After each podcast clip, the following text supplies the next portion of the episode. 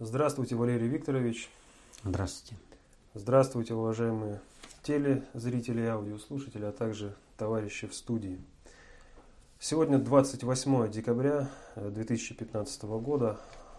Год подходит к концу. И многие пользователи вот в этом списке просят вас, Валерий Викторович, так скажем, подвести итоги уходящего года и наметить перспективы на следующее, чего нам ждать в будущем. А чего ждать в будущем, это всегда из, происходит из того, что было в этом году.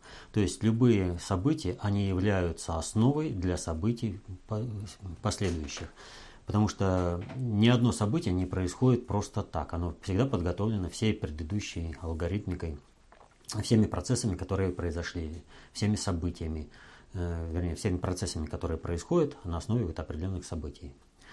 Так вот, если посмотреть, можно говорить долго и много, и перебирать все, но если посмотреть по-крупному, то текущий две тысячи пятнадцатый год по алгоритмике очень сильно напоминает тысяча девятьсот сорок третий год. Началось э, так же, как и в сорок третьем году, э, сорок третий год начался с того, что было, э, была завершена Сталинградская битва в феврале. Так и в две тысячи пятнадцатый год э, начался тоже с нашего Сталинграда. Э, состоялся Минск два, и э, договоренности, достигнутые в Минске, были утверждены решением ООН, стали международным документом. Был сделан очень, ну просто гигантский шаг в институализации Донецкой и Луганской республики и в подведении законотворческой, законодательной базы по показанию нелегитимности киевской банды. Просто великолепная вещь. Вот. И, как мы знаем, в сорок третьем году состоялось еще одно событие, это Курская битва. Курская битва имеет ну, определенные нюансы, о которых следует сказать.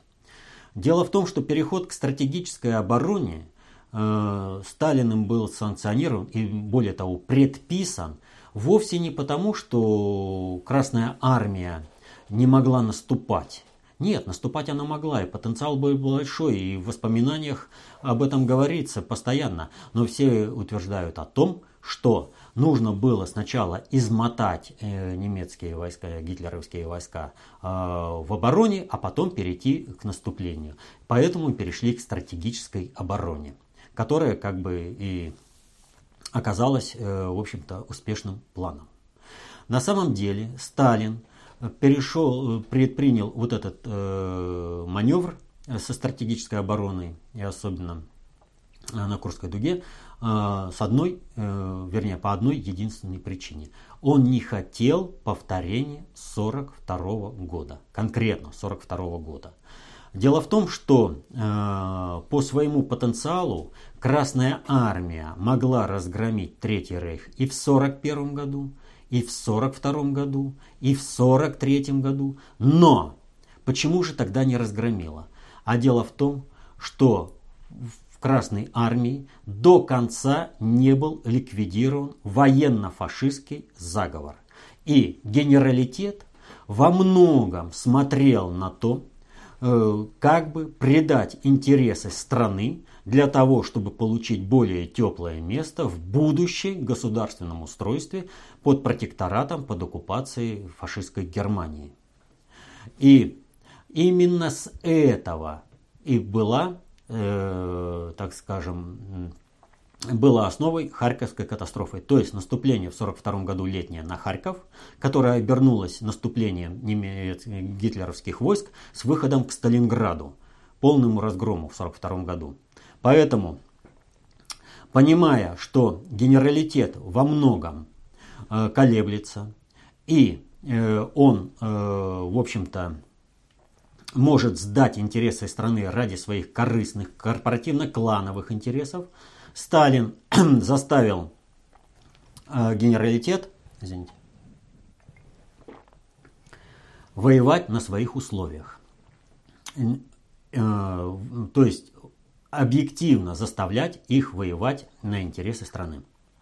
Переход к стратегической обороне оказался в целом верным, и э, это привело к победе на Курской дуге. Но почему сейчас говорят о неоднозначных э, итогах э, вот этой Курской битвы, особенно сражения, танкового сражения под Прохоровкой? Потому что мы как раз здесь выходим на процессы управления и конкретные мотивационные действия различных генералов. Нам в кинофильме «Освобождение» рассказывают о том, как был сделан превентивный артиллерийский удар, как разгромили немцев, не дав им глубоко вторгнуться, и у станции Панери они потерпели поражение. Но это же север, это там немцы смогли продвинуться на пять-десять километров путем неимоверных усилий. Это там был сломлен им хребет, это там было превентивно, там Рокоссовский сделал. А что было на юге, у Прохоровки? Там у немцев, в общем-то, по-крупному все получилось. На Воронежском фронте у Ватутина им удалось прорвать оборону, и для того, чтобы стабилизировать фронт, был введен э, в бой э, Степной фронт, и здесь начинается вообще свистопляска. Степной фронт входил, в общем-то, очень... как сказать, неорганизованно, что привело к тому, что местами даже были боестолкновения между частями Воронежского фронта и Степного фронта между собой. Нет, чтобы с немцами воевали. А введение в бой пятой танковой, пятой танковой армии под командованием Ротмистрова — это вообще полностью преступление. И Сталин, в общем-то, правильно отдавал приказ о том, чтобы Ротмистрова судить. Потому что и знаний, и управленческих навыков, и военной ситуации у Ротмистрова позволяло э, правильно вести свою армию в бой, но он ввел ее таким образом, чтобы немецкие фашистские войска уничтожили эту пятую танковую армию по частям. Это было полностью преступление. Почему э, во многом удался, э, удалось наступление э, на Воронежском фронте у Ватутина? Здесь вопрос как бы во многом открытый. И еще подлежит как бы своему изучению. Вот. Но по действиям Ротмистрова можно говорить о том, что была активная фаза передачи интересов Советского Союза. То есть целенаправленно сдавали под бой целые армии. И наказать Ротмистрова не удалось только по одной причине, что... за него вступился весь генералитет, который понимал, что дальше уже будет их очередь. Да, их очередь. То есть, если хоть одного сдадут в этом отношении, то каждый, кто предает интересы страны, последует по пути второй серии раскрытия заговора, военно-фашистского заговора в Красной Армии. Поэтому за Ротмистрова вступились очень сильно. Я вот это все рассказал вот для чего. Дело в том, что э, фактически э, победа на Курской битве — это нечто аналогичное победе э, русских войск э, в тысяча семьсот пятьдесят седьмом году при Гросс-Егерсдорфе под командованием Апраксина. У Апраксина было войск больше, чем у Фридриха. Э, э, он, э, артиллерии было больше, и все. И тем не менее... получилось так, что фактически по результатам он э, битву проиграл. А как проиграл? Ну вот многие смотрели Гардемарина, там хотя бы Гардемарин, но там хотя бы как бы схематично, но тем не менее показано, что Апраксин изначально работал на то, чтобы проиграть эту битву. И когда благодаря мужеству офицеров и солдат русской армии битва была выиграна, он, тем не менее, все равно отступил. Так вот, Курская битва, она во многом была выиграна за счет мужества простых солдат и офицеров. А вот генералитет, на примере Ротмистрова, можете посмотреть, там очень хорошо и рельефно это видно, было, было желание сдать страну. Но когда Германия проиграла Курскую битву, как, и это окончательно надломило хребет Германии, вот тогда для всего генералитета, который желал э, сдать, даже слабой Германии, повторю, Красная Армия могла разгромить войска вермахта, эс эс и вообще всей Объединенной Европы и в сорок первом, и в сорок втором году, но только в сорок третьем году вся управленческая элита эс эс эс эр и генералитет, который участвовал в военно-фашистском э, заговоре в Красной Армии, они осознали, некому больше сдавать страну. Просто не с кем больше договариваться. Германию однозначно теперь добьют. И весь вопрос в том, как э, ты будешь в этом процессе участвовать и что ты будешь э, от этого дела иметь. Это не значит, что они сразу же э, перестали проигрывать битвы э, немецким генералам. Поражение Жукова на Зиеловских высотах – это вот еще один пример того, как войска подставляются под бой э, для того, чтобы они были уничтожены. То есть они э, делали это из корпоративно-клановых интересов и не, не считали э, нужным беречь человеческие жизни.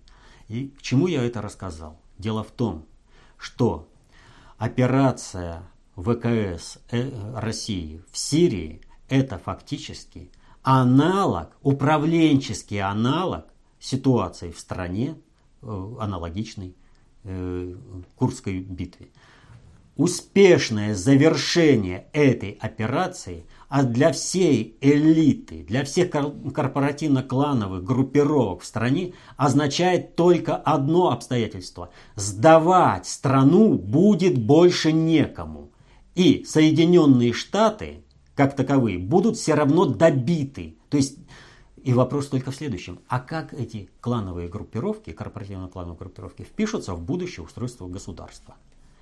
Поэтому корпоративно-клановые группировки, ставящие э, во главу угла свои интересы в ущерб интересам России и желающие совершить государственный переворот в стране, они работают на то, чтобы Россия увязла в Сирии и э, чтобы э, победы там не было. А э, поскольку все это приближается к тому, что у них ничего не получается, но они, всег... но они ставят на проигравшего, они заведомо ставят на аутсайдера. Соединенные Штаты, несмотря ни на какую поддержку внутриклановых группировок в России, все равно будут слиты. Соединенные Штаты приговорены, они объективно приговорены, потому что такой объект на планете Земля, расходующий так ресурсы и пережигающий так ресурсы планеты Земля, он не нужен глобальному управлению. Он должен быть уничтожен по-любому. Вот наши корпоративно-клановые группировки, желающие сдать Россию Соединенным Штатам, этого не понимают. Они думают, что вот сейчас Соединенные Штаты слабы, что сейчас тот, кто им сдаст Россию, которая выходит, э, это, обретает все более и более могущество и обретает свой суверенитет, вот сейчас, когда Россию предашь, когда она в цене, то Соединенные Штаты это оценят и как мальчишу-плохишу выдадут коробку печенья и бочку варенья. Вот. Но они поставили не на ту лошадь. Глобальный предиктор приговорил Соединенные Штаты, и соответственно этому с уровня глобальной политики Соединенные Штаты ликвидируются. А одним из элементов этой ликвидации, как и ликвидации Гитлера, является сейчас операция вэ ка эс в Сирии. Так что у нас сорок третий год. Алгоритмически. Ну, как раз вы упомянули операцию вэ ка эс. В связи с этим события в Минобороне России прокомментировали доклад Amnesty International и подвели итоги деятельности вэ ка эс России в Сирии с восемнадцатого по двадцать третье декабря. Как вы прокомментируете эти ну, доклады? Значит, здесь ситуация такая. Они, хотя вот эти подведения итогов и э, Amnesty, брифинг по Amnesty International, они э, взаимосвязаны, э, они дополняют, но ключевую роль играет все-таки э, именно брифинг. Дело вот в чем. Э, вы наверняка помните э, очень правильное и сделанное вовремя заявление Путина о том, что мы сотрудничаем с сирийской свободной армией, оказываем поддержку. Вообще удар, нанесенный вот этим заявлением Путина, нанесен колоссальный. Но в силу разных обстоятельств произошло так, что этот удар, несмотря на поддержку Министерства обороны, в полной мере не смог реализоваться, по политическим причинам не смог реализоваться. Дело в том, что, в принципе, этот доклад бы привел к тому, что формируемая коалиция в Риаде, она бы не состоялась, если бы выступление Путина было поддержано. А переговорный процесс и политическое урегулирование в Сирии пошло бы под контролем России. Но, повторю, корпоративно-клановые группировки в России не заинтересованы в победе России в Сирии. Они заинтересованы в том, чтобы предать Россию Соединенным Штатам. И чем сильнее Россия, тем больше пачку печенья они хотят от этого получить. Поэтому я повторю слова Александра Третьего. У России нет другого союзника, кроме армии и флота, и это в очередной раз война в Сирии доказывает. Поэтому здесь э, Путин просто ставит э, на Министерство обороны, и армия теперь вынуждена отрабатывать и политическую составляющую этого процесса. Значит, э, в чем суть? Это вот как раз заявление, этот брифинг по Amnesty International. Да, Amnesty International. Значит, а перед этим что нужно сказать? Вот раз заставляют Асада, сформировалась террористическая коалиция в Риаде, с которой заставляют Асада вести переговоры, значит, сейчас Министерство обороны эффективно решает вопрос об этой террористической коалиции. Посмотрите, пошли сообщения о ликвидации всех этих боевиков, террористов, которые, ну, просто они исчезают. Ввиду отсутствия этих террористов не будет и самой коалиции. То есть ликвидируется сама основа, а будет та коалиция умеренной оппозиции, которая, с которой нашел, нашла контакт Россия. Вот. И одним из этих ударов послужил удар по базе боевиков, где было накрыто большое количество иностранных инструкторов. Сразу после этого Турция заявила о том, что Россия уничтожила, якобы уничтожила более шестисот мирных жителей. Потом это поддержала Amnesty International, которая э, заявила, что там двести, ну, снизили так. И они предоставили якобы какие-то там доказательства. А какие доказательства, я всем рекомендую, в общем-то, посмотреть этот брифинг. Он есть на сайте Министерства обороны, он доступен так. Именно посмотреть, а потом прочитать стенограмму. Дело в том, что стенограмма очень сильно отличается от э, того, э, что прозвучало, э, э, так скажем, на видео, э, озбы, что было озвучено.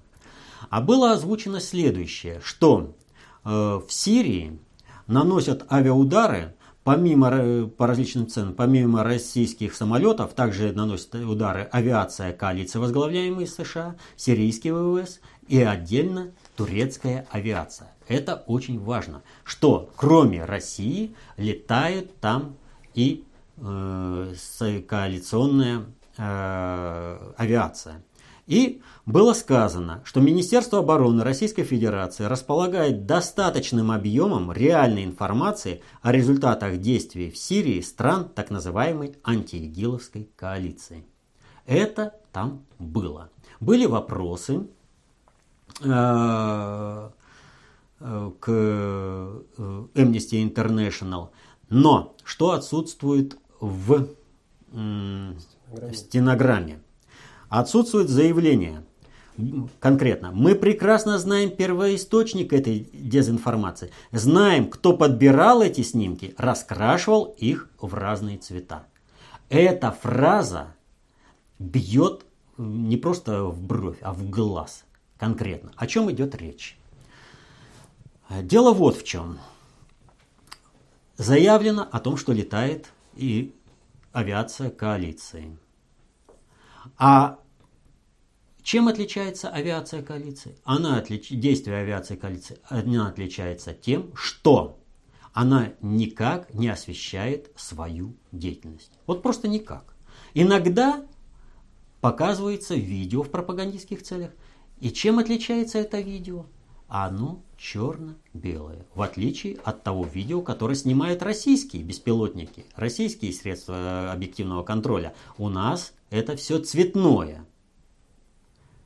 Следовательно, если удар нанесен и он снят на черно-белые, в черно-белом варианте, а потом для того, чтобы его продемонстрировать, раскрасили в цвета, значит, кто-то, кто сделал это? Ответ очевиден. Просто вывод сам собой напрашивается. И что было предложено Amnesty International? Мы оставим то же самое. Назовите сами, кто вам предоставил эту дезинформацию, кто подобрал снимки из действий своей авиации, кто раскрасил эти снимки. Иначе мы назовем их сами. То есть назовем тогда, когда это необходимо. Ответ-то очевиден. Это делали рук-то Соединенных Штатов. Вот. Это мы можем сказать. А для государства это рано говорить. Для государства нужно находить э, способы договариваться с Соединенными Штатами. И в данной ситуации им предложено конкретно: либо Соединенные Штаты начинают договариваться, либо же они начинают сливаться по полной программе, и Россия пойдет. Потому что в данной ситуации у России нет выхода. Потому что нужно подпиндосников россионских э, встраивать. И нужно ликвидировать давление со стороны страновой элиты США. У России просто выбора никакого нет. Но кто это заявление сделал? Это сделало Министерство обороны. Министерство обороны стало работать в этом политическом поле, поскольку корпоративно-клановые группировки отказали государю в своей поддержке. Они играют в поддавки с Соединенными Штатами. Ну и э, не отходя от темы Сирии, вы говорили, что Китай должен был первым войти в Сирию, однако действия России mm. помешали Китаю. Ему это сделать. А сейчас Китай что-либо делает, чтобы войти в Сирию все-таки? То, что делает сейчас Китай, это называется «пищит, но лезет». Дело вот в чем. Как уже отмечено многими, а не только нами, войдя в Сирию по принципу «если драка неизбежна, бей первым», мы вошли в Сирию и смешали вообще все фигуры на великой шахматной доске. То есть все кардинально изменилось. И Китаю просто необходимо сейчас каким-то образом туда войти. И что делает теперь Китай? Китай теперь заявляет о том, что он окажет гуманитарную помощь Сирии в размере более шести миллионов долларов. И тут же э, Россия, э, э, вернее, дальше Китай заявляет, что судьбу э, правительства Сирии должен определять сирийский народ. И Россия в ответ на это говорит: да, э, Москва поддерживает саму идею проведения встречи по Сирии именно в Китае. То есть мы согласны на посредническую роль Китая. Китай дальше идет э, на взаимодействие с Ираком. Они заключили целый ряд соглашений э, э, с Ираком. То есть Китай идет, просто усиленно лезет в эту сферу. При этом Китай э, идет на прямую конфронтацию с Соединенными Штатами. Э, Bank of China отказался предоставлять США клиентскую информацию. А заявили, что атака на Су двадцать четыре это потеря для усилий в борьбе с терроризмом. Это очень серьезные заявления со стороны Китая.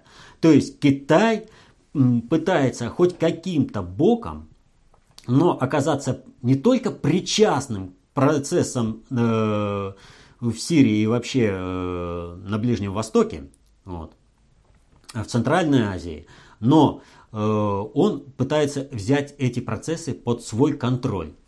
И тем самым он выдавливает Соединенные Штаты. Просто выбора никакого нет. Ну а попутно Китай проводит глобальную политику. Например, Китай отправил первый самолет, который послужит теперь началом регулярного сообщения с Кубой. Вот. То есть Китай по-прежнему выводится в международные лидеры. В Китай переносят все-таки центр концентрации управления из Лондона. Ну, вот в Китае есть одна проблема. Почему переносят в Китай, но не в Пекин? В Пекин, если вы смотрите новостные сводки, стали часто сообщать о чем? О смогах. Они были, всегда были. А сейчас эти сообщения о, о погоде появились постоянно. Почему? А потому что нужно обосновать, почему Гонконг, Макао, почему Сингапур, Куала-Лумпур, и почему Китай будет только территорией, но никак не Пекин. Как вот мы сейчас говорим Лондон, Пекин таким центром не будет. Так что Китай делает все возможное, чтобы каким-то образом войти в управление этими процессами. Много чего делает. Также на прошлой неделе прошли два заседания Госсовета по вопросам совершенствования системы образования и культуры. Как бы вы их прокомментировали? А, вот оба Госсовета, они очень и очень важные. Можно сказать, впервые по-крупному Путин взялся за систему образования, до которой его все это время, в общем-то, элиты, подпиндосники, ориентированные с очень большими усилиями со стороны Соединенных Штатов, не допускали.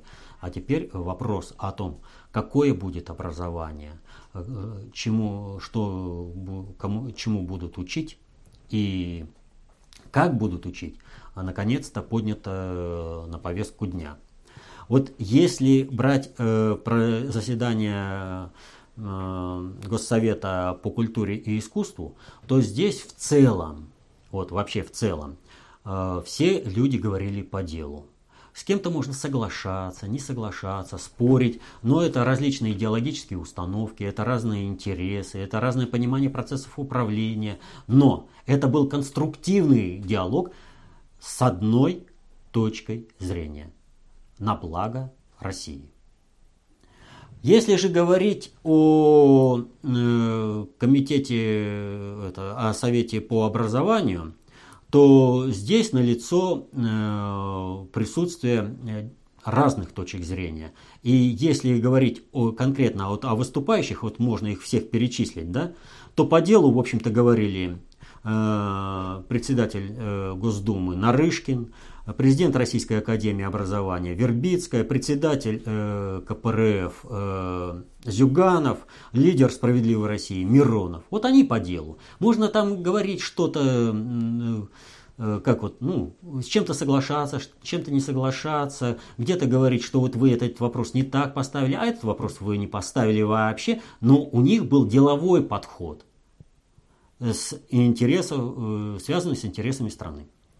Двух человек можно прямым ходом отправлять в штрафбат. Это губернатор Приморского края Миклушевский и адми... глава администрации Томск... Тамбовской области Никитин. То есть для этих корпоративно-клановый интерес. А интерес страны — это уже дело десятое. Вот. Следует вот, в этом плане вот еще есть такое наказание. Объявить взыскание. Вот. Это министр связи э, Никифоров и премьер-министр Медведев. Вот им взыскание. А вот высшая мера социальной защиты, сразу скажу, это не расстрел. А то некоторые так подумают. Мы категорически как против смертной казни. Называлось, да? Да. Но в данной ситуации, я ведь сразу говорю, высшая мера социальной защиты в ряду особой вредоносности для России, суверенитета России, будущего России. Вот, к этой высшей мере социальной защиты следует приговорить сразу министра образования Ливанова, лучшего преподавателя страны, который там кочерышка, председателя эл дэ пэ эр Жириновского, уполномоченного по правам человека Астахова и научного руководителя университета талантов Гиля. Вот их к высшей мере социальной защиты, потому что они все предложили то, что убьет, просто убьет на корню и образование в России, и э, э, э, будущее, и вообще суверенитет России. Договориться о том, чтобы дети играли э, на уроках э, в кубики, в, в, эти, в электронные игры. Ну, высший приоритет, конечно. А уже а Жириновский берет правильные проблемы и доводит до абсурда, мешая их с правильными решениями. Вот. То есть там просто это вообще все в кучу. Ну вот встал вопрос о том, а какая главная эта проблема образования? Ведь этого-то не подняли. А главная проблема образования... И она лежит еще, озвучена была, у нас был такой президент Лунтик, который сказал, образование это услуга. То есть учитель это не наставник, который дает знания, который подготавливает к будущей жизни. Учитель это всего лишь слуга. Лакей, который должен прислуживать. И это сейчас дает свои результаты, когда и родители, и ученики говорят, а мы не обязаны ничего учить. Мы, это если я чего-то не знаю, это значит учитель неправильно ко мне подошел. Есть такая поговорка. И один человек может привести лошадь к водопою, но сорок человек не смогут заставить эту лошадь пить. Во все времена, во все эпохи образование было не услугой, а привилегией, за которую боролись все люди. Потому что знание – власть. И когда брали эту власть, знания осваивали – знали, зачем это образование получали. Вот э, там Ливанов похвалил Алтай. Да в Алтае просто на корню уничтожается образование, поэтому он и его и похвалил. На Алтае я конкретно был свидетелем разговора директоров и заучей э, школ, собравшихся в Алтайском краевом институте повышения квалификации работников образования. Что меня поразило, половина... директоров и заучей конкретно отстаивали. А зачем русскому Ваньке знания? Вот ему дать знания, чтобы он э, что-то там в ценниках разобрался. И хватит. Россия никогда не была светочем процветания, науки, там, знаний каких-то. Это всегда была лапотная. Вот Запад, это да. Когда возражают, а как же космос и все прочее, просто а, не существует и дальше свое толдычит. То есть э, глухие. Вот чего делается, вот каких людей продвигают в образовании. Уже сейчас требуют, э, пока еще нет таких директивных, но уже в практике это проводится. Пришел человек в школу, уже троечка, чего-то сказал. По, на уроке, неважно, даже если оскорбил учителя, уже четверочка, а если он назвал тему урока, уже пятерка. Несколько утрирован, но тем не менее. Вот э, как убивается образование. Э, все наверняка так или иначе э, видели разные видео о том, как э, учитель поступает неправильно с учеником, там кричит, там или линейкой ударит. А ведь что происходит? Молодые негодяи, просто по-другому их не назвать, выбирают, дети вообще жестокие создания, выбирают учителя, который не может поставить с ними правильно, и начинают его третировать. Они доводят его до нервного срыва, а потом этот нервный срыв показывают как бы практику, что это как бы существует. А почему они так себя ведут? А потому что им сказали, учитель это твой лакей, который должен перед тобой прыгать и ну, это, скакать, что он тебе должен устраивать фан, что ты не должен прикладывать никаких стараний к тому, чтобы что-то изучить. С поколением э, вот, э, девяностые это было поколение потерянных детей. С поколением потерянных детей мы получили поколение потерянных родителей. И что нам советуют? Эти родители, которые сидят в социальных сетях, они лучше знают, к чему и как учить. И учитель должен к ним прислушиваться. А у них у каждого своя точка зрения. И у каждого тридцать учеников в классе, шестьдесят там, скажем, родителей. У каждого своя точка зрения. К кому прислушаться должен учитель? Но если они лучше знают, сади на домашнее образование и обучай. А есть государственные программы и государственные стандарты. Учитель для того и учится, чтобы знать. А государство обязано своим авторитетом обеспечить авторитет учителя. И вот тогда уже можно спрашивать с учителя, а как ты даешь знания? Любят тебя ученики или не любят? Ведь кого любят ученики больше всего сейчас? Того, кто вообще ничего не делает, кому без разницы. Поставили игрушки, и все, лучше учитель. Как учи... Жириновский спрашивает, спросите ученика. Кто ничего не задает, кто ничего не спрашивает, тот и лучший учитель. Кто пятерки ставит просто так, тот и лучший учитель. А, систем... а качество образования падает. И действительно растет, растет э, то самое быдло, о котором мечтает наша корпоративно-клановая элита, которая будет безропотно жевать сено и работать на власть имущих. Но страна погибнет при этом, полностью погибнет. Но вы думаете, корпоративно-клановую элиту интересует, что ли, страна? Я уже только что на примере Сирии, э, Курской дуги рассказывал. Так вот, ситуация такая. Не обеспечив авторитет учителя, не будет никакого качественного сдвига в системе образования. А чтобы был авторитет учителя, нужно, во-первых, ввести снова двойки, ввести оставление на второй год. Причем второй год платный, чтобы родители знали, что если они не смотрят за своим чадом, не заставляют его учиться, они будут платить за второй год. Если же не справляется со вторым годом, исключение. А государство должно предусмотреть условия для того, чтобы вот эти дети не оставались на улице. То есть, ну не хотят они становиться людьми, не хотят они осваивать знания. Ну что ж, и те, которые чернорабочие, тоже требуются обществу. Пожалуйста, идите, сами пусть выбирают родители для своих детей свою судьбу. Можно даже ввести школы категории Д, куда родители сразу будут давать детей, чтобы вырастить из них дебилов. То есть, поэтому категория Д. Там учитель будет им сразу говорить, вот все, вот вам кубики играйте, вот вам электронные игры на гаджетах играйте, вон... Я спрошу, что у ваших родителей, а чего вам надо? Никаких заданий, никаких. Сказал, пришел. На какой предмет пришел? Скажем, физика или биология. О, знаешь предмет. Становись, пятерочка. И получают диплом школы категории Д с определенными возможностями трудоустройства. Пусть родители сами выберут. Или же пусть родители соучаствуют в воспитании своего ребенка. Они звонят...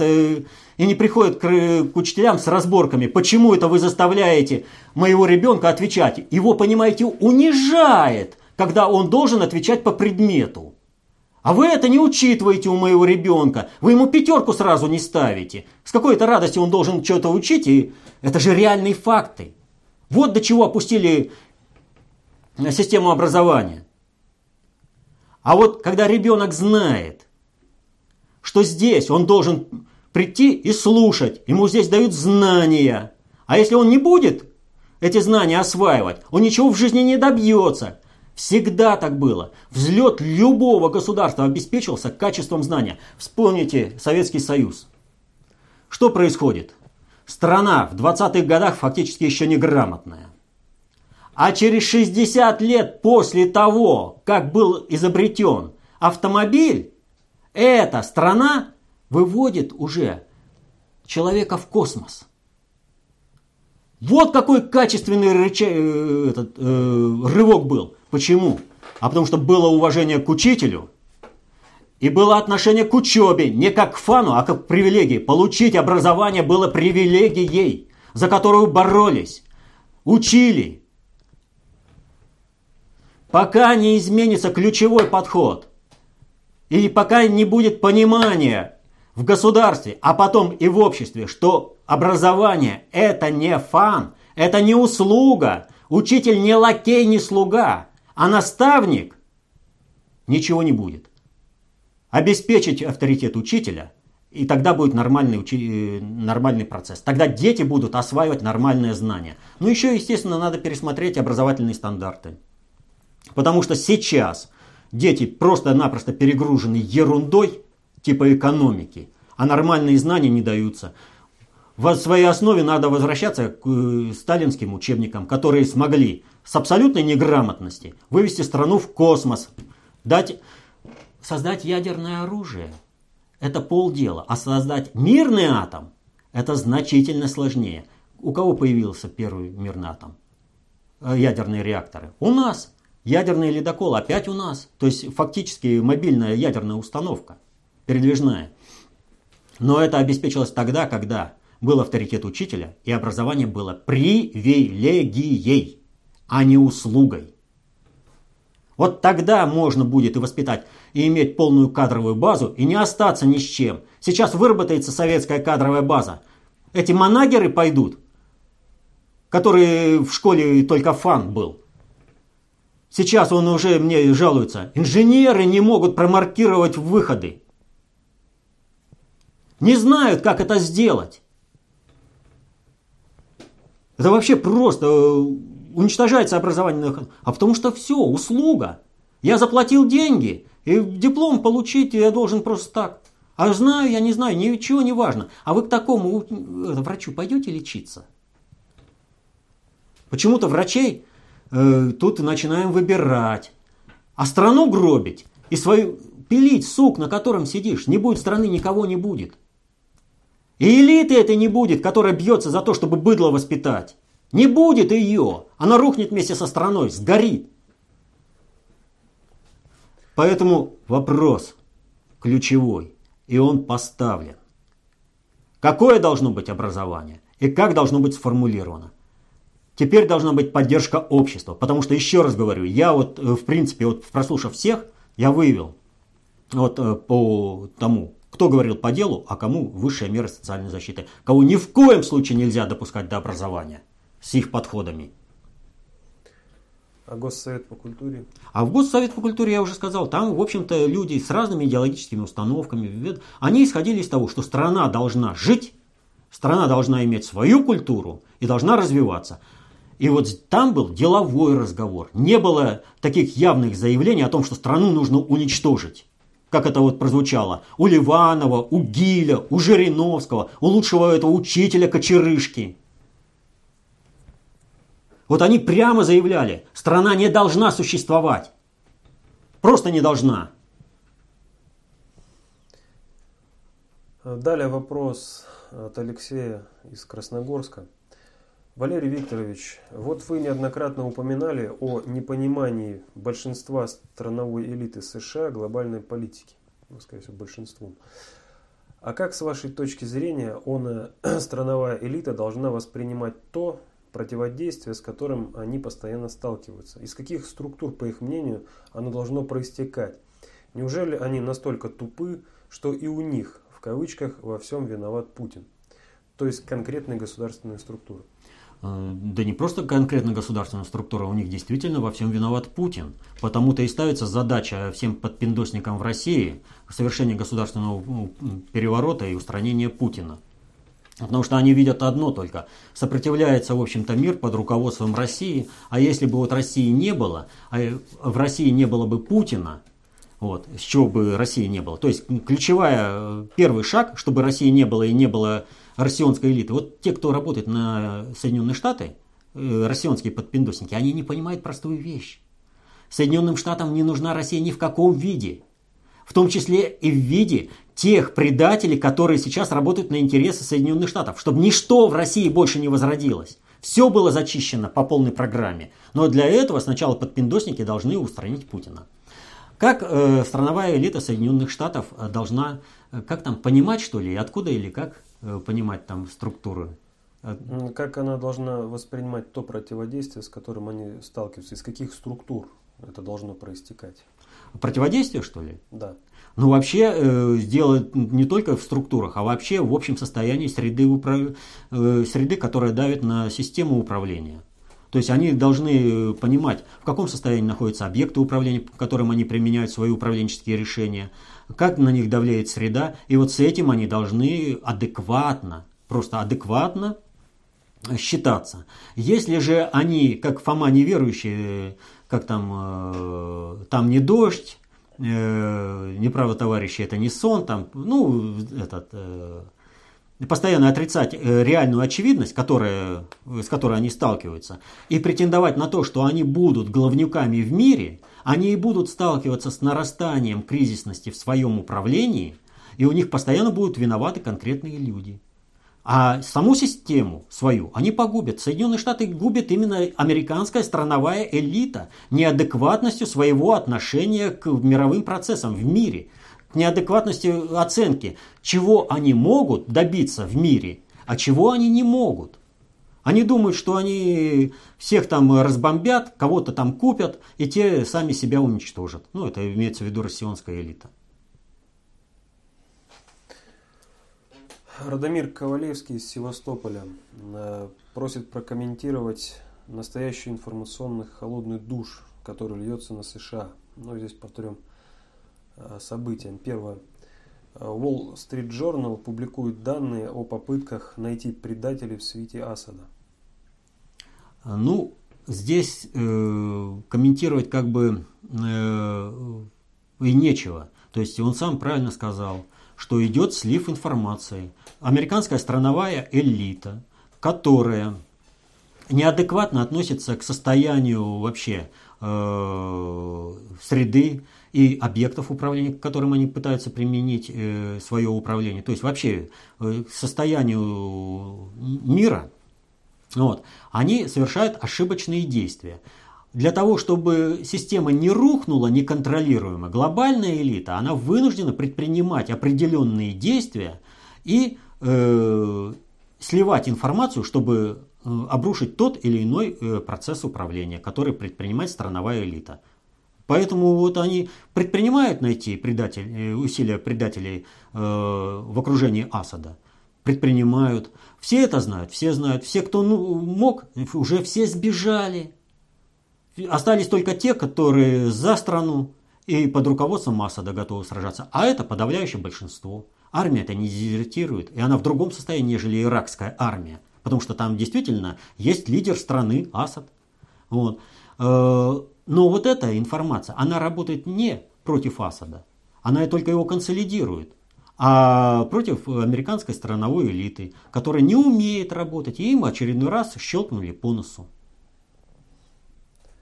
Второе. Голландская комиссия по Боингу заявляет о лживости и подозрительности причин непредоставления данных радаров и переговоров Украиной.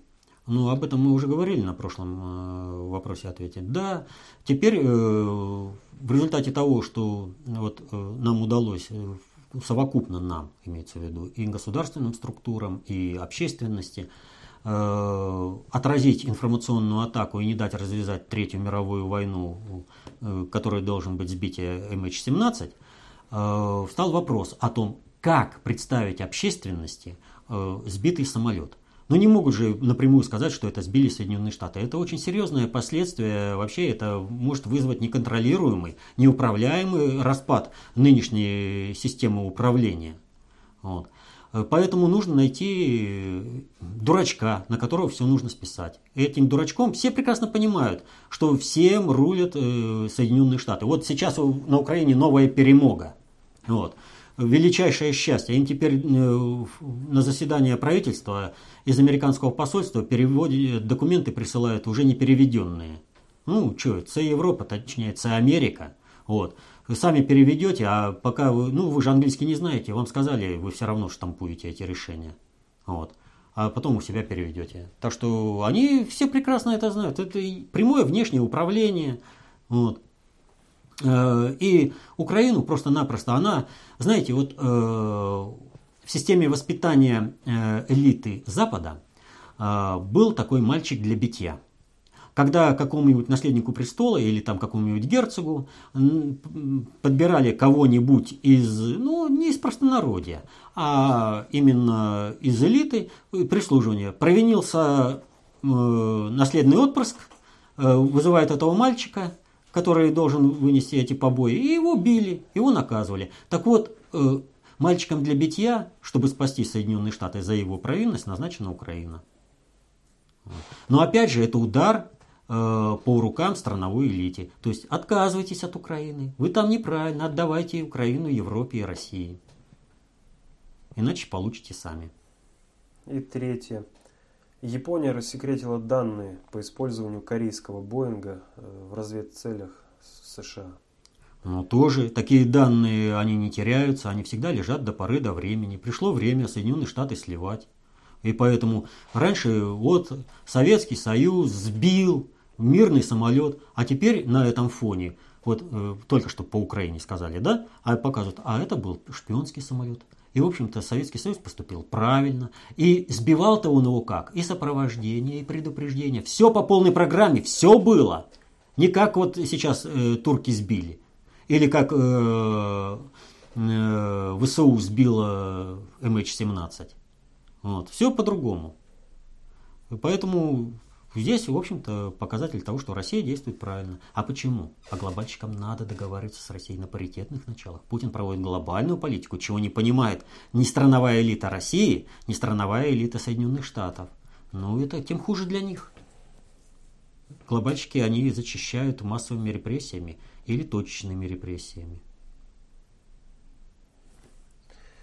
Вопрос от Елены. В фильме «Миропорядок» в своем интервью Соловьеву Путин сказал примерно следующее.